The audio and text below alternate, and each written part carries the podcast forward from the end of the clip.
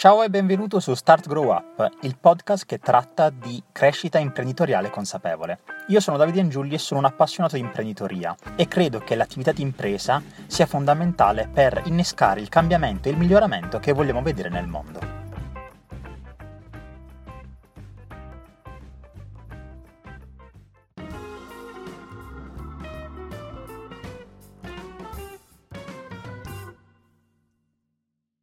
Benvenuti a tutti in questa nuova puntata di Start Grow Up. Qui come oggi, dopo tante tante peripezie c'è da dire, c'è Angelo Recupito. Ciao Angelo. Ciao a tutti, ce l'abbiamo fatta. Grazie mille per l'invito e no, per la grazie. pazienza.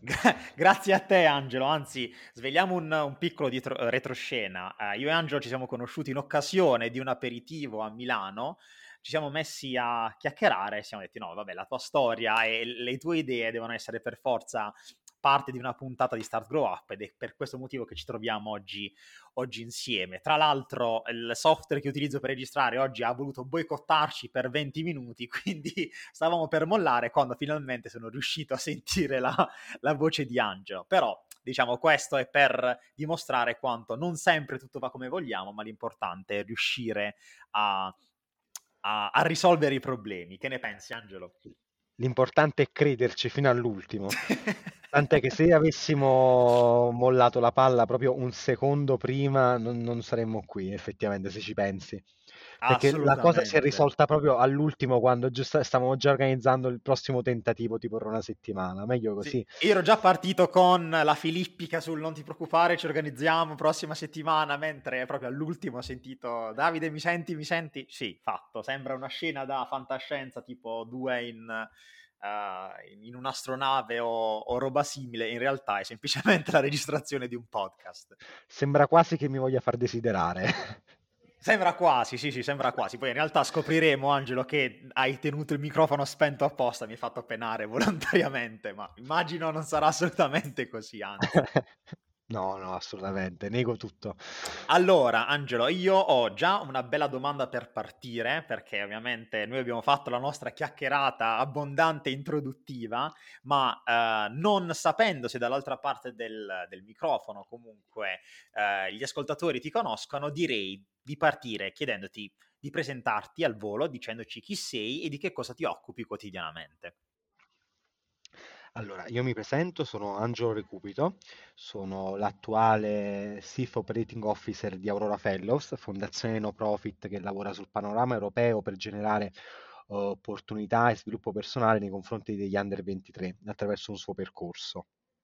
Uh, ho un background che viene dall'organizzazione di festival e dall'ambiente del mondo dei beni culturali avendo lavorato per quattro anni all'interno dei beni culturali della Regione Campania in una società in house, mi sono occupato di diversi progetti da festival, attività di beni culturali come il patrimonio Artegard che gestisce oltre 50 beni culturali nella regione Campania, mentre tornando al presente mi sto occupando di questo nuovo progetto che è una nuova esperienza in un settore per me molto nuovo come quello del mondo delle start-up, del, dell'imprenditorialità relativa ai giovani, del fenomeno NIT che è sempre più crescendo, che viene da un mio arrivo a Milano abbastanza da poco tempo, arrivato qui a giugno, noi in tante che ci eravamo conosciuti veramente poco dopo il mio arrivo e cosa che mi ha fatto tra l'altro piacere conoscerti. Ho accettato questa sfida che mi ha proposto il presidente di Aurora Felox, Giacomo Mele, che è stato una, un nuovo tentativo in un nuovo mondo che però mi ha permesso un po' di sfruttare quello che è il mio bagaglio di esperienze che ho accumulato fino a mo', cosa che mi ha fatto molto piacere, e, e di avere a che fare con nuove tematiche, sia per un mio passaggio, diciamo, da quello che è il contesto campano a, a Milano, che comunque sono due mondi notevolmente diversi, senza criticare o avvantaggiare uno, e sia per quello che è questo nuovo settore che comunque sto approcciando da poco perché sono direttore da, da settembre, quindi sono freschissimo e adesso siamo nel momento di chiusura dell'anno, quindi a correre sulle varie, sui vari progetti da concludere. Angelo, mi hai detto un sacco di, di, cose fantastiche su cui io devo andare per forza ad indagare. L'ultima volta non ho approfondito, dato che eravamo soltanto noi due, ma in questa, in questa occasione non, non posso fare altrimenti. Allora, mi hai detto due cose molto interessanti, secondo me, che vorrei approfondire. Uh, la prima ha a che fare con l'attività che svolgevi, uh, diciamo, inizialmente, quindi ti occupavi di festival e di beni culturali, e quella che ti stai, uh, su cui ti stai approcciando adesso, ovvero il fenomeno NIT. vorrei capire come è avvenuto questo passaggio, non tanto a livello, diciamo, di attività, quanto a livello tuo personale. Cosa ti ha portato a intraprendere dal punto di vista del Festival dei beni culturali e poi passare ad un altro settore eh, rispetto a quello che, con cui avevi iniziato? Allora, il come ho iniziato, guarda, molte volte mi interpello pure io perché ti dico, quella che è stata la mia prima, diciamo, vera e propria esperienza lavorativa, mh, con idea anche di, di sviluppo, con idea creativa, quindi non nell'andare a lavorare al negozietto, cosa che abbiamo fatto un po' tutti, che è un po' anche formato a capire che la vita è anche un po' cruda, però la prima idea un po' più creativa che ho sviluppato è stata, è stato un festival del fumetto vero e proprio, che tra l'altro devo dire è stato un evento abusivo, quindi illegale, quindi anche la mia prima idea creativa è stata anche un atto di criminalità in un certo modo, che è anche abbastanza attuale come tematica per via dei rave che sono stati vietati, quindi da questo punto di vista voglio far parte dei precursori di quegli eventi organizzati, nonostante era un pezzo del fumetto. E per dirti lì, a quei tempi, io avevo un gruppo di amici col quale facevamo cosplay, non so se conosci il termine che... Assolutamente sì, ah, okay, sono un grande nerd anche se lo nascondo molto bene, Angelo. Facciamo entrambi parte di, quel, di quella setta di alcolisti anonimi. Esatto, esattamente. Sia setta che alcolisti, capito? Una non basta, non è abbastanza dispregiativo di quel settore. E per dirti, eh, avevamo questo parco, si chiama Parco del Mercatello di Salerno, che era un parco che eravamo soliti frequentare e non ricordo neanche come si creò questa casualità, però per dirti, il gestore del parco, che tra l'altro era il gestore del chioschetto, si ritrovò ad annullare un evento di tango per il quale era già, mont- era già, stato montato il palco. A quei tempi si sviluppavano molte volte questi raduni cosplay anche in paesi improvvisati di 5.000 abitanti, non solo nelle città, e quindi era una cosa che si portava molto a organizzare. Non lo so come mi venne a dire questa cosa perché avevo competenze zero, conoscenze zero, non mi ero mai manco interpellato sull'idea di creare forse un evento e avevo proposto al chioschetto di prendere tempo un mese, quindi far rimanere quella, quel palco lì un mese, così che avevo il tempo di creare un evento, avrei portato lì della gente che poi sarebbe stato per lui un interesse indotto rispetto al chioschetto. Da allora, che poi per dirti la cosa ancora più bella è che io non avevo budget, diciamo che a quei tempi uh, investire su un festival del fumetto non era quelle cose che tu andessi a raccontare a tuo padre per farti pestare dei soldi, mettiamola così, senza andare oltre rispetto ai feedback che avevo a quei tempi. E quello che feci, siccome io non l'ho specificato, l'evento era abusivo perché ero minorenne allora, quindi non potevo firmare nulla né fare un'associazione, fare richieste di alcun tipo, quindi ero giustificato, ci tengo a dirlo, nonostante comunque non si dovrebbe fare. E che ho fatto per almeno pagare quella che era la cena eh, alle persone che mi davano una mano? Io avevo, avevo festeggio il compleanno il 4 agosto. Quel 4 agosto avrei festeggiato 18 anni, che ho rimandato la data del festival così da avere a budget il mio diciottesimo per pagare almeno la cena ai ragazzi che mi venivano a dare una mano, perché era puro volontariato a quei tempi, era un evento gratuito che però andò bene e lì ricordo raggiungemmo un risultato eclatante che era 600 persone che venivano apposta per qualcosa che avevo organizzato io insieme ai miei amici, una cosa impensabile. Da lì uh, l'evento è cresciuto, uh, sono stati dieci anni dei quali io sono stato presidente dell'associazione che creava l'evento e direttore generale del Festival Fanta Expo, uh, dieci anni che ci hanno portato fino a, a un risultato pre-Covid che è stato di 70.000 persone paganti, diventando l'evento per bigliettazione più grande di Salerno, togliendoci molti sfizi come ospiti del mondo del Giappone, influencer, cantanti con dischi di platino, mostre che abbiamo realizzato e creato noi, alcune in partnership col CNR nazionale e tante tante cose che abbiamo fatto, un evento su Twitch durante il Covid e tante amicizie e conoscenze di un, un ambiente che, come torniamo al discorso della setta degli alcolisti anonimi, è un qualcosa che guardavo con passione. Uh, questo mi ha permesso anche di avere una valenza come curriculum e come inizio di collaborazioni dei beni culturali, dove poi sono diventato più attivamente responsabile marketing e comunicazione e da lì ho seguito alcuni dei festival più importanti del Regione Campania come Un'estate da Re, che è l'opera sinfonica della Regione Caserta, dove ci sono stato, stati eh, Morricone, Bosso come artisti, anche gente che è ancora viva, nel senso che eh, Un'estate da Re non è che porta sfiga, eh, lo Sponge di Vinicio Caposera, per quale ho seguito la comunicazione per la Regione Campania, Uh, alle candidature e celebrazioni di alcuni patrimoni immateriali UNESCO, come l'arte del pizzaiolo napoletano il caffè che poi è diventato patrimonio nazionale. E quindi ho avuto anche l'opportunità di uscire un po' fuori da quello che è il settore del, del fumetto, provando anche altre novità, altri ambienti che poi ho imparato a conoscere durante il lavoro, non cose che magari coltivavo nella mia passione o che invece ho, ho iniziato ad apprezzare proprio lavorando. Questo è stato un po' velocemente il mio pre. Uh, durante il Covid, un po' come tutti, ho iniziato a ragionare su cosa stavo facendo, non facendo, diciamo un po' come tutti, senza fare la vittima. Diciamo, abbiamo un po' avuto un po' più a che fare con il nostro malessere, grande e piccolo che sia. Da quello mi sono reso conto che per quanto mi ripetevo che tutto andava bene, uh, lavoravo in quel che volevo, più, ero più che soddisfatto, non riuscivo realmente a rapportarmi con quello che era il problema e quindi il, la necessità di, di, fare un cambio, un cambio che poi ho fatto in maniera molto drastica perché poi ci sono arrivato molto tardi, eh, non comprendendo che forse da diversi anni avrei potuto provare una carriera diversa, tentativi diversi e diciamo per questo sono arrivato a Milano, anche se devo dire io devo rimanere a Milano giusto il tempo per un corso, perché un po' come tutti in un momento di indecisione e tutto trovi un po' quella comfort zone nei master, non so se è capitato pure a te nella vita. Che non allora, per me lo fare. studio è forse l'elemento che più mi dà comfort e mi fa capire che mi sto, mhmm, diciamo, fermando invece di, di mettere in pratica le cose. Non so se anche per te è la stessa, la stessa sensazione. Eh sì, anch'io mi sento che lo utilizzo con quell'approccio. Una specie di procrastinazione eh, tra- camuffata da studio per migliorare le mie competenze, ma in realtà lo so che, tra virgolette, me la sto facendo addosso perché sto, sto ritardando qualcosa che dovrei fare, dovrei fare invece. Non so, almeno no. a me la mia sensazione a volte è questa, quando leggo, quando mi sto informando su, su nuovi settori, nuove, nuove, nuovi elementi. No, uguale. Poi per carità mi dimostro incoerente perché poi se mi senti ai colloqui che faccio, io dico a tutti che io voglio capire l'esperienza, il vissuto, l'attestato, la carta, interessa nulla. Poi, per carità, nel mio momento di indecisione, pure io cerco i master privati, non, non, non faccio nomi che poi pare brutto.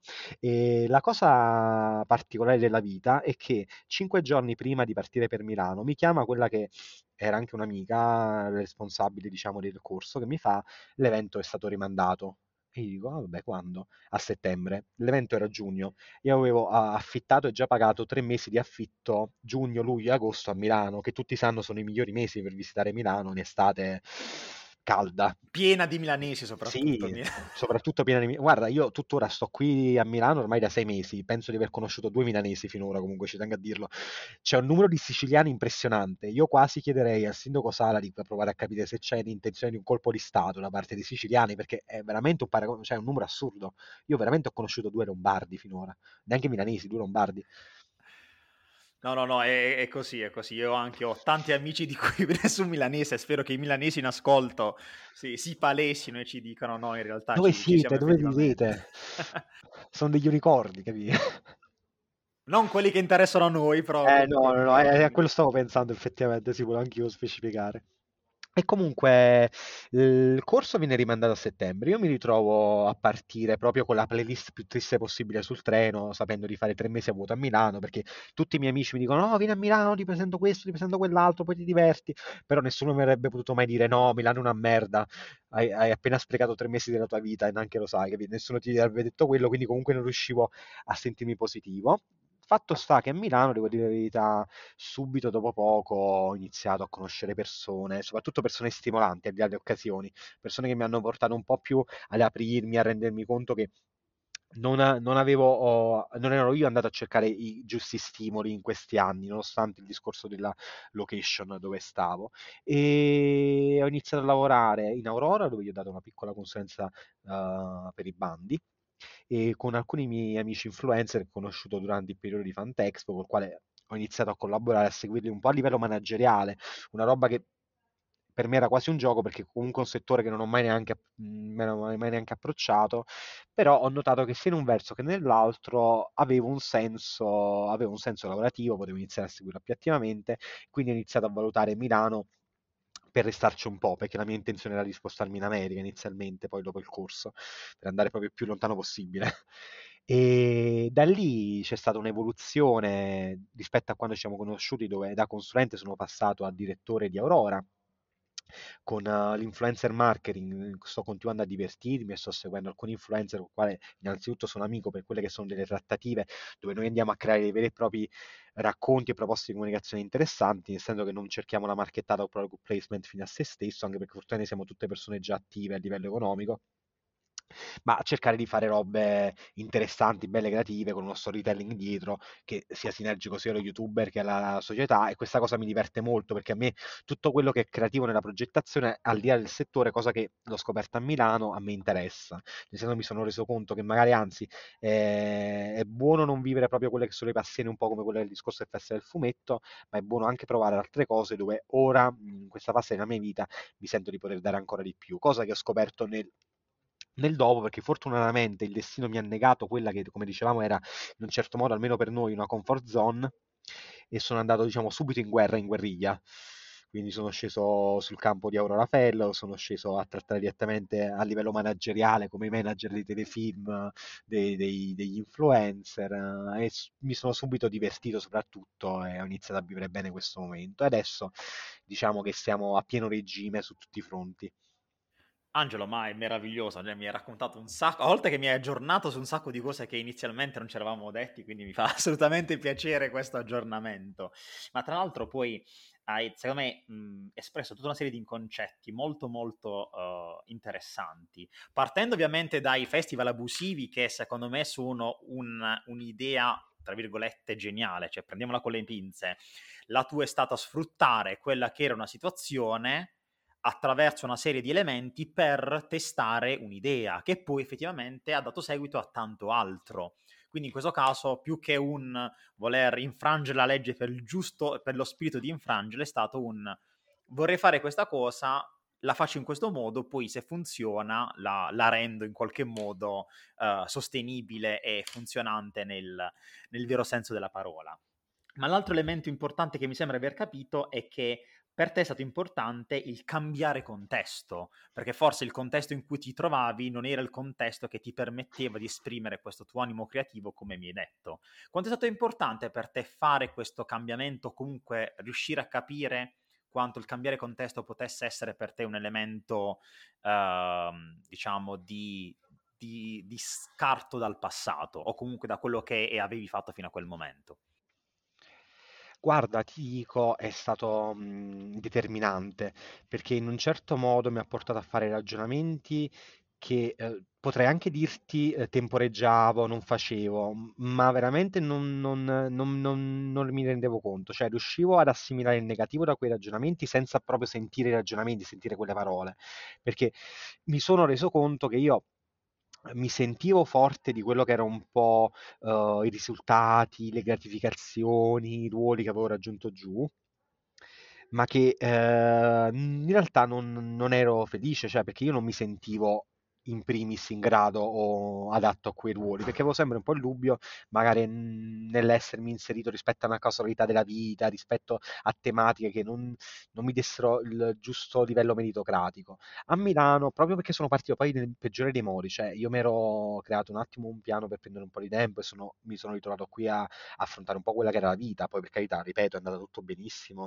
non ho neanche dovuto soffrire più di tanto qua a Milano, lì mi sono rapportato con quelle che erano le mie esperienze, perché poi io quello che sono andato a raccontare, quello che sono andato a fare a livello lavorativo, altro non erano che un'evoluzione rispetto agli anni che ho passato, questi dieci anni che ho passato nella mia vita, tra il festival, tra i beni culturali, quindi sono andato a sfruttare quel bagaglio mio personale, rendendomi conto che non era il contesto a rendere chi ero, ma ero io da solo in grado. Quindi nel senso che io a Milano rimango comunque Angelo Recupito con quel passato, quella professione, quelle competenze. E l- questa è stata una grande sicurezza che ho maturato. Mo non voglio andare troppo per assolutismi, perché comunque sto qui da sei mesi, non è che sto da dieci anni, non voglio fare i racconti da maestro di vita, assolutamente. Però devo dire, mi sono reso conto che molte cose forse giù non riuscivo a godermele e lì è stato un mio grande errore, proprio perché forse io in primis non mi sentivo in grado ed ero il primo a nasconderlo e non rendermene manco conto. Perché io mi ricordo quando io sono salito su a Milano, quando sapevo che non c'era manco il corso, io mi sentivo inesistente quasi nei confronti del mondo lavorativo, della vita, senza neanche un'ottica di poter dire io posso fare qualcosa. Non, non avevo quello stimolo perché stando così tu stai proprio a zero. Ci tengo a dirlo perché non è neanche una cosa brutta da dire, anzi secondo me è giusta dirla perché poi parlandone con molte persone, perché qui a Milano mi sono sentito pure di essere più aperto, perché sfortunatamente molte cose le ho capite tardi, però Fatto sta che è meglio uh, iniziare tardi che non iniziare proprio, che tante persone hanno questi problemi, anche persone molto più in alto di me, non ci vuole tantissimo, uh, persone con molte più esperienze di me, persone anche più giovani, si trovano a sentirsi zero, non sentirsi adatte, nonostante poi hanno complimenti, vengono, hanno attestazioni di questo tipo. Io qua a Milano, trovando discorsi stimolanti, trovando la possibilità di fare un reset della vita, un po' come nei videogiochi, revenere off, e quindi vedere se sei tu bravo o avevi magari avuto quell'arma un po' potenziata buona che ti falsificava tutto, lì ho avuto più gratificazioni e più comprensione di chi sono, ma senza essere indondante. Eh, diciamo che in questo caso il cambiare contesto ti ha permesso di superare o di far luce su quella che possiamo chiamare la sindrome dell'impostore, la sindrome che ti porta a pensare ma io effettivamente valgo quanto penso di valere oppure uh, quello che ho mi è capitato per caso quindi non me lo merito, come un po' dicevi delle persone esatto. con cui hai parlato. Ma perché in fondo siamo tutti, abbiamo tutti fin troppi dubbi e vogliamo avere troppi dubbi forse in certi momenti della vita se non in tutta. Una, una poi... cosa che notavo, Angelo, è che eh, parlandone anche con, con, altre persone, in particolare una Raffaele Gaito con, con cui ho fatto eh, un'intervista da questo punto di vista, scusa la, la ripetizione delle, eh, delle, parole, ma è stato proprio il fatto che questi argomenti che tu hai espresso o hai, diciamo, um, su cui hai fatto luce in questo momento, spesso invece non vengono ehm, divulgati o comunque non vengono discussi perché eh, bisogna dare sempre l'idea di essere eh, consapevoli di quello che si è, di quello che si vuole fare, mentre invece ammettere di avere dei, dei limiti, dei dubbi, forse è il primo passo per, per superarli. Uh, sì, sicuramente, perché è vero, io prima eh, ero per, per dirti, ero una persona che ti diceva il contrario di quello che si sentiva, cioè cercavo anche di essere un po' più arrogante, di giocarmi un po' il mio ruolo e tutto. Però mh, ripensandoci adesso, quindi con un- una capa totalmente diversa, dico, non c'è motivo, anche perché non sei tu quella persona che deve ogni modo rappresentare, non sei il Papa, non sei il Presidente della Repubblica che tu dici devo rappresentare co- co- così tante persone o altro per il quale io devo indossare quel vestito tutto il tempo.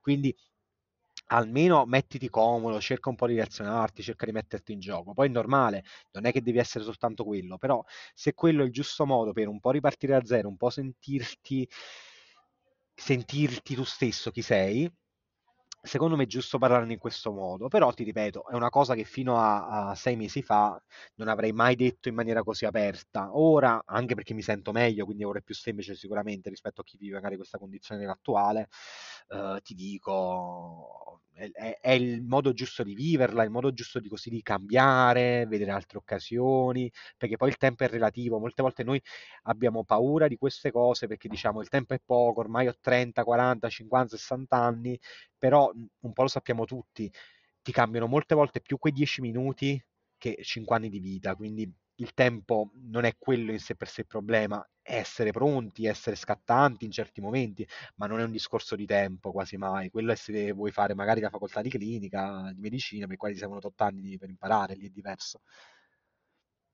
Ah, guarda, mi trovi perfettamente d'accordo, Angelo, da questo punto di vista. Anzi, è un bellissimo consiglio il tuo da tenere a mente che ti possono cambiare più la vita 10 minuti che non il fatto di aver iniziato uh, tanto tempo fa. Per carità, aver iniziato prima non è male, però se inizi adesso è sempre un buon momento.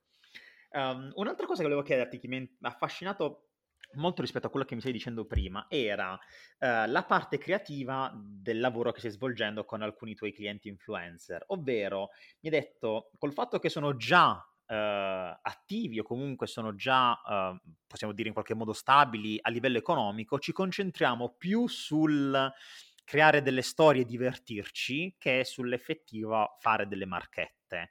Uh, mi spieghi meglio questo concetto perché mi affaccia, cioè, penso di averlo compreso, ma vorrei andare un attimo più nel, nello specifico.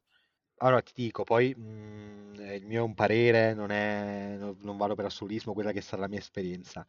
Diciamo che con la maggior parte di influencer che sento come amici, prima ancora di lavorarci, molte volte tramite agenzia, tramite manager, la cosa più semplice da organizzare è un product placement quindi certo. un'introduzione di un prodotto in un contenuto già fatto senza un vero collegamento, che però nel, nel momento in cui lo abusi su un singolo canale, un singolo personaggio, diventa anche negativo per quello che è l'influencer, perché giustamente i pubblici, il pubblico mo attuale, tipo di piattaforme come Twitch, YouTube, attaccano facilmente questo tipo di azioni nel momento in cui sono troppo esasperanti.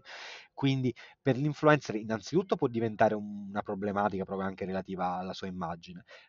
In secondo piano, cosa comunque che è uscito molto spesso fuori, è anche monotono il dover uh, lavorare in quel modo, quando molte volte i content creator che di base sono creatori, cioè artisti in questo senso, non per dire che sono importanti, artisti nel senso che manifestano la loro creatività e la pongono al pubblico, uh, vorrebbero creare cose diverse, vorrebbero suggerimenti, vorrebbero provare a immaginare insieme a una società X che cosa si può fare di divertente e bello.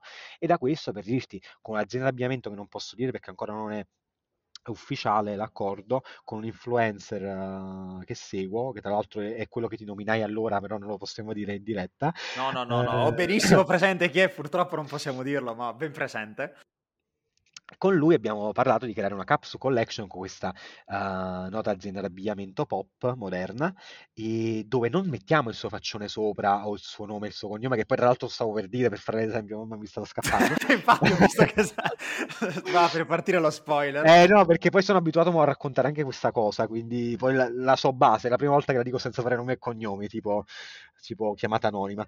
E, e, lì stiamo andando a creare un'idea, una vision dove uh, sia nella comunicazione come spot, sia nel messaggio che vogliamo mettere su questi prodotti d'abbigliamento, vogliono raccontare la sinergia tra queste due entità non il giocarsi il personaggio sulla, sulla, maglietta per dire.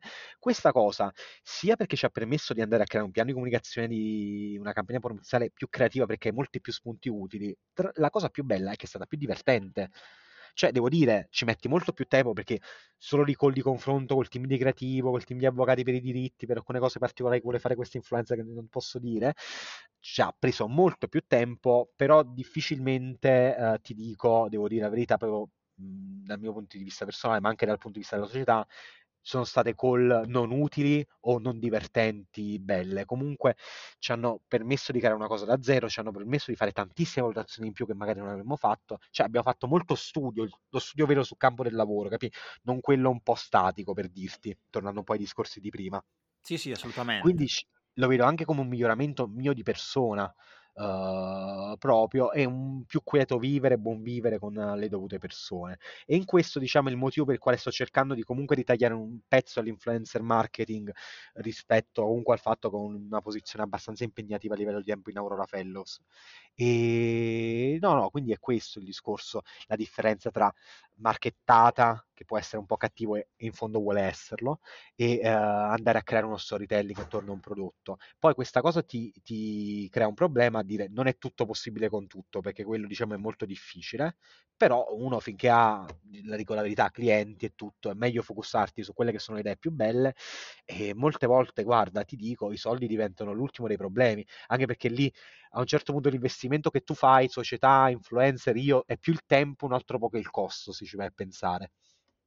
Sì, ovviamente immagino che sia più il tempo che ci mettete che effettivamente quanto poi cuba, tra virgolette, tutto quanto il, il, progetto. Per questo ti chiedo, se non viene fatto a questo punto per denaro, qual è secondo te la motivazione per impegnarsi in attività del genere o in generale nel fare impresa, Angelo?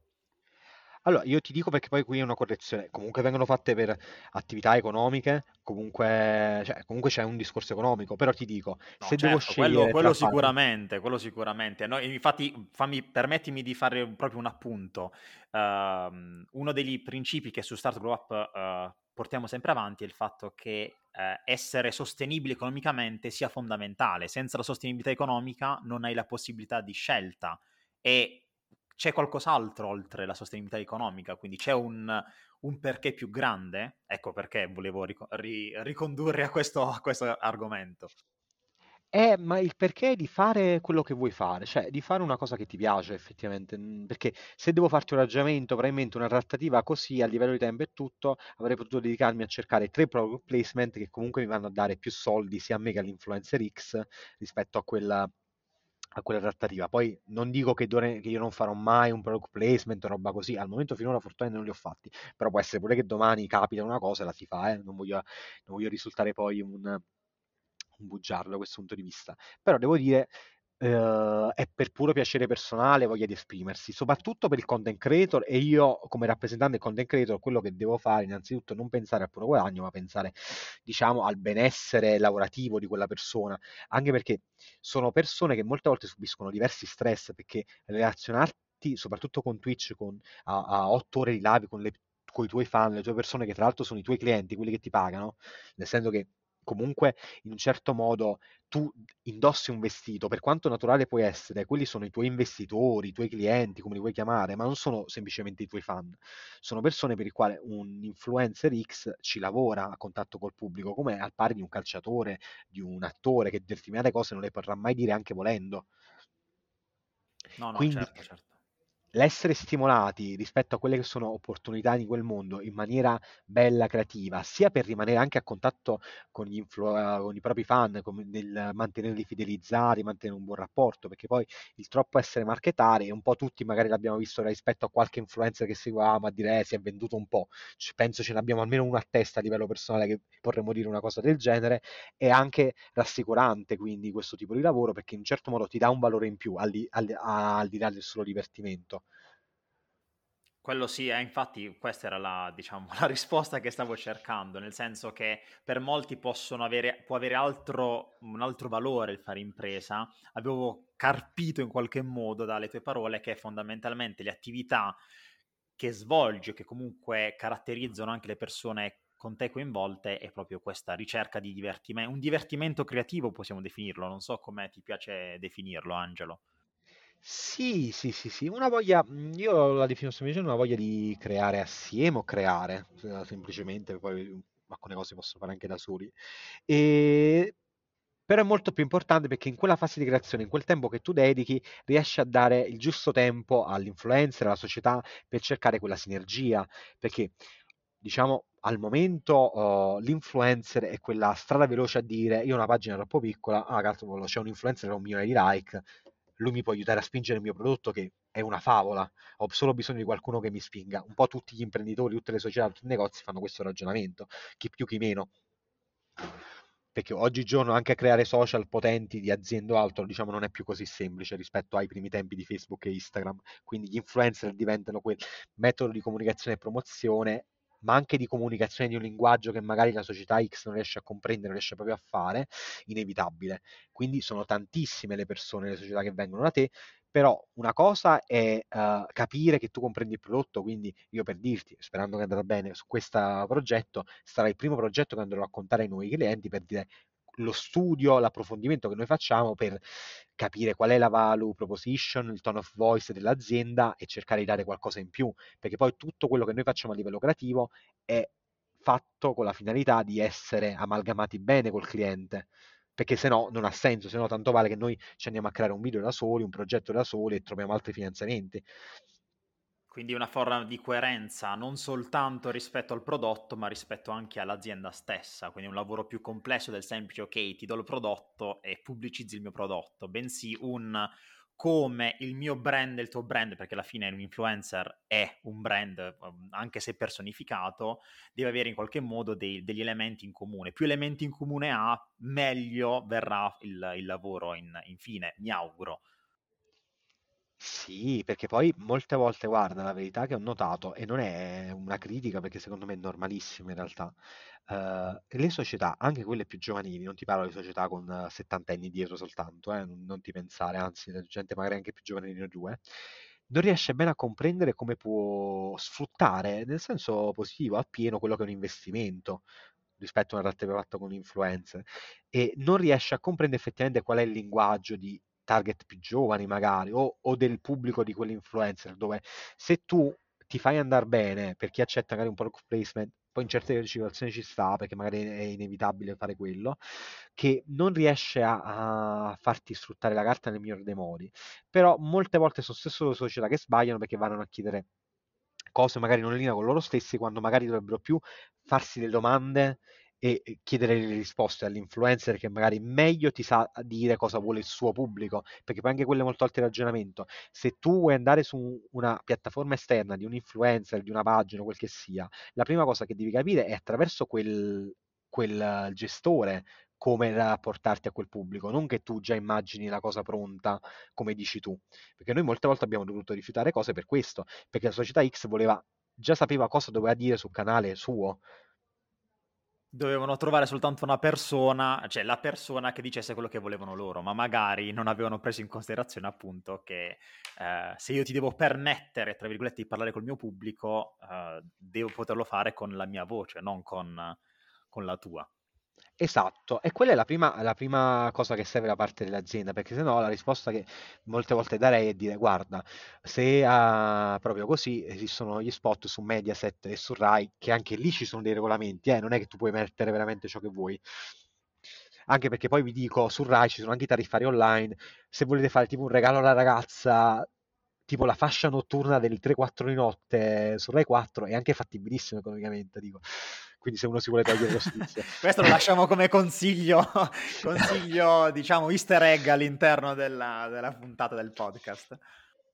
No, io molte volte andavo a dire, guardate, certe volte la pubblicità Rai, orari un po' più infattibili, costa meno di questo influencer X, che non è tra l'altro neanche, neanche uno dei più grossi d'Italia. E a questo punto, se voi volete giustamente giusto avere quel nome affiancato a un marchio importante, dite che siete riusciti su Rai 4, così fate prima. Guarda, inutile mi, che mi ci trovi... perdiamo in creazione.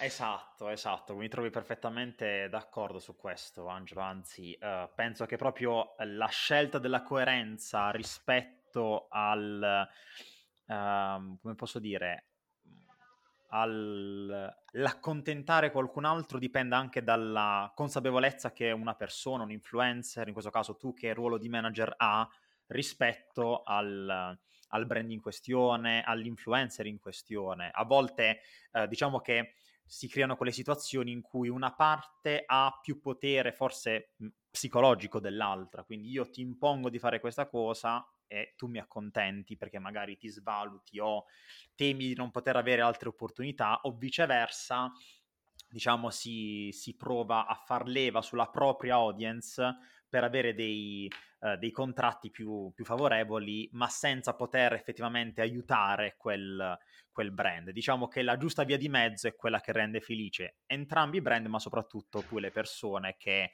vedono quel contenuto, vedono uh, e acquistano quel prodotto. Quindi diciamo in questo caso vincono un po' tutti quanti. No, sì, perché poi io su questo faccio molte volte un paragone. Eh, tu hai presente che mh, nei periodi storici, soprattutto in Francia, molti artisti, eh, mo per dirti, mi pare anche da lì, molte volte per pagarsi il pranzo loro facevano sketch. Sì, sì, sì, sì. Oggigiorno un po' esiste l'influencer che fa così, si, si accontenta, influencer con numeri superiori a una TV, eh, di avere un pranzo pagato. Io dico, se a quei tempi esisteva il manager degli artisti, sicuramente c'era, ma magari non era così attivo.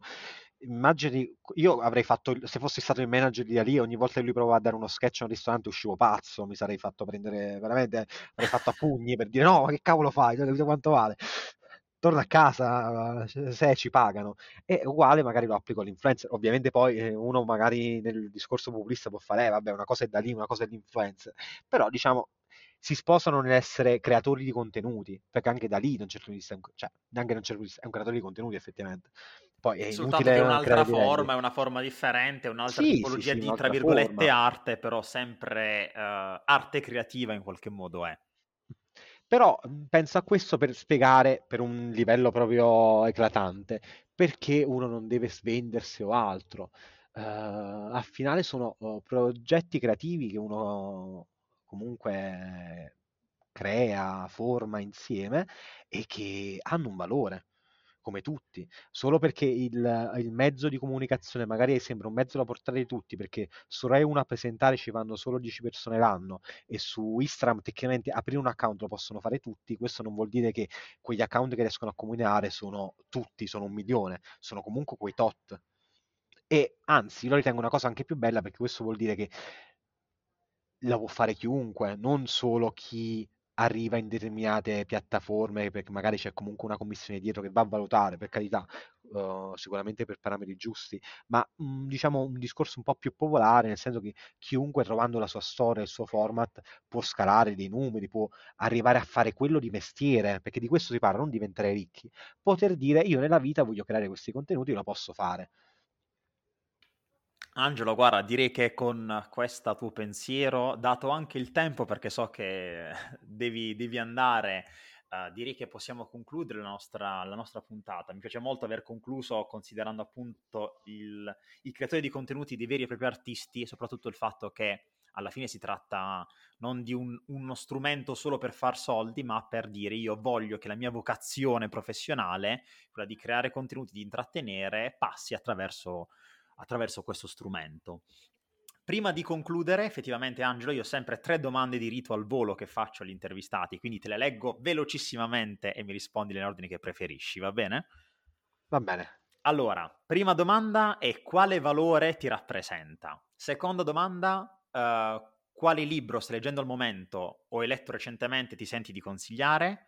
Terza e ultima domanda, quale citazione o tuo motto personale o in generale frase ti eh, rappresenta. Da dove iniziamo?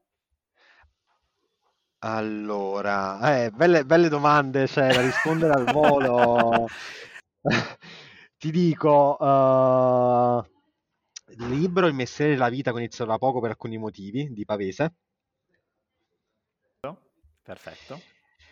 Uh, il, il, valore adesso, diciamo, un, è un viaggiare, sperimentare. Proprio tornando al discorso che abbiamo fatto all'inizio, a dire, ma proprio voglio cercare di godermela, provare più cose, cercare di non, non sbagliare nel rinchiudermi in contesti. Quindi dove ho voglia salto senza farmi problemi, tanto non si muore facilmente di fame, mettiamola così, quindi uno deve saltare un po', visto in questa fase. Uh, l'ultima domanda era? La citazione, un motto personale, tua frase tipica, intendila un po' come vuoi. Qual- una frase che ti rappresenta, Angelo. Una frase che mi rappresenta. Anche qualcosa che dici di solito, eh, per carità, può essere anche quello. È che dico di solito, ogni tanto. Uh, questa cosa la dico, in realtà non, non, c'entra nulla rispetto alla domanda che mi fai, però la dico sempre spesso perché me la ricordo i primi tempi che io andavo al bar dove c'erano un po' tutti i consiglieri comunali, politici, perché cercavo di creare occasioni, contatti, networking, lo facevo già da piccolo e c'era questo bar importante. E io ricordo questa frase che poi ho imparato io stesso a ripeterla quando mi chiedevano il caffè come lo volevo e io rispondevo sempre perché l'avevo sentita ma tipo migliaia di volte, tipo lavaggio il cervello, come lo prende il caffè? Io rispondevo sempre amaro come la vita. ok, ok, ok, anche da me si dice, anche da me si dice, quindi direi che che ci sta, è, anche, è coerente anche un po' con il libro di Pavese che, di cui mi stavi parlando. Esatto. ed, è, ed, è, vero perché poi io scelgo amaro come la vita, però ho anche lo zucchero a destra, quindi è una scelta, tornando un po' al discorso di prima. Quindi è vero che la vita è amara come la vita, però semplicemente perché tu magari non ci puoi mettere lo zucchero alcune volte. Eh? Esatto, esatto. Anzi, con questa metafora direi che hai colto proprio nel, nel segno, Angelo. Io ti ringrazio ovviamente un sacco per essere stato qui con me in generale con noi oggi. No, grazie a te, mi ha fatto veramente piacere anche perché È stata, come dicevi fin dall'inizio, una bella chiacchierata tra amici, cosa che, vabbè, che in realtà ho sentito anche attraverso i tuoi podcast di Raffaele, di Jacopo, Mele, quindi mi fa piacere essermi aggiunto. Grazie mille. Grazie, grazie ancora Angelo, veramente ringraziamo anche gli ascoltatori che sono stati con noi fino a questo momento e direi a questo punto che ci sentiamo alla prossima. Grazie ancora Angelo. A voi, grazie a tutti.